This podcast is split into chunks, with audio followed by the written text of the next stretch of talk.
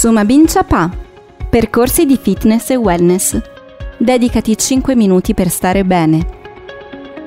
Buongiorno a tutti gli ascoltatori, ci troviamo al MacBoon di Via Rattazzi 4 e abbiamo qui con noi Stefano di Next Club. Ciao, Ciao, Stefano. ciao, ciao. La domanda che ti faccio oggi è relativa alla contemporaneità. Siamo nel terzo millennio, un grandissimo utilizzo dei social. Ci racconti il rapporto tra il fitness, la palestra e i social, per favore? Questo rapporto è duplice, nel senso che è un rapporto esistente tra la struttura stessa e i social e tra gli utenti della struttura e i social.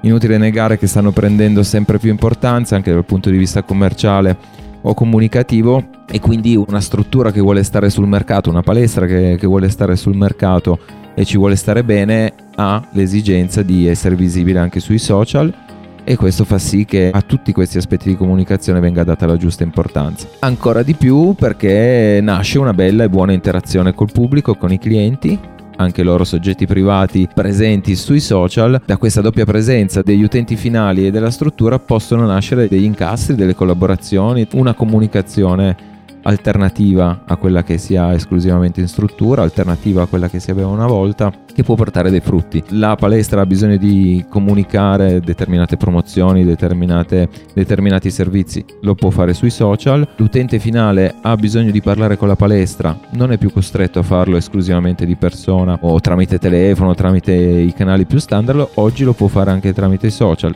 Tramite i social può esprimere le proprie esigenze, tramite i social può esprimere le proprie valutazioni. Forse per eh, i gestori questa potrebbe essere un'arma a doppio taglio, ma se, se ben gestito, se ben gestito il servizio in generale, può essere e deve essere in qualche modo anche un buon modo di, di sviluppo della, della propria attività, un buon modo per far conoscere e apprezzare anche la nostra struttura a chi fisicamente ha delle difficoltà a raggiungerla magari inizialmente.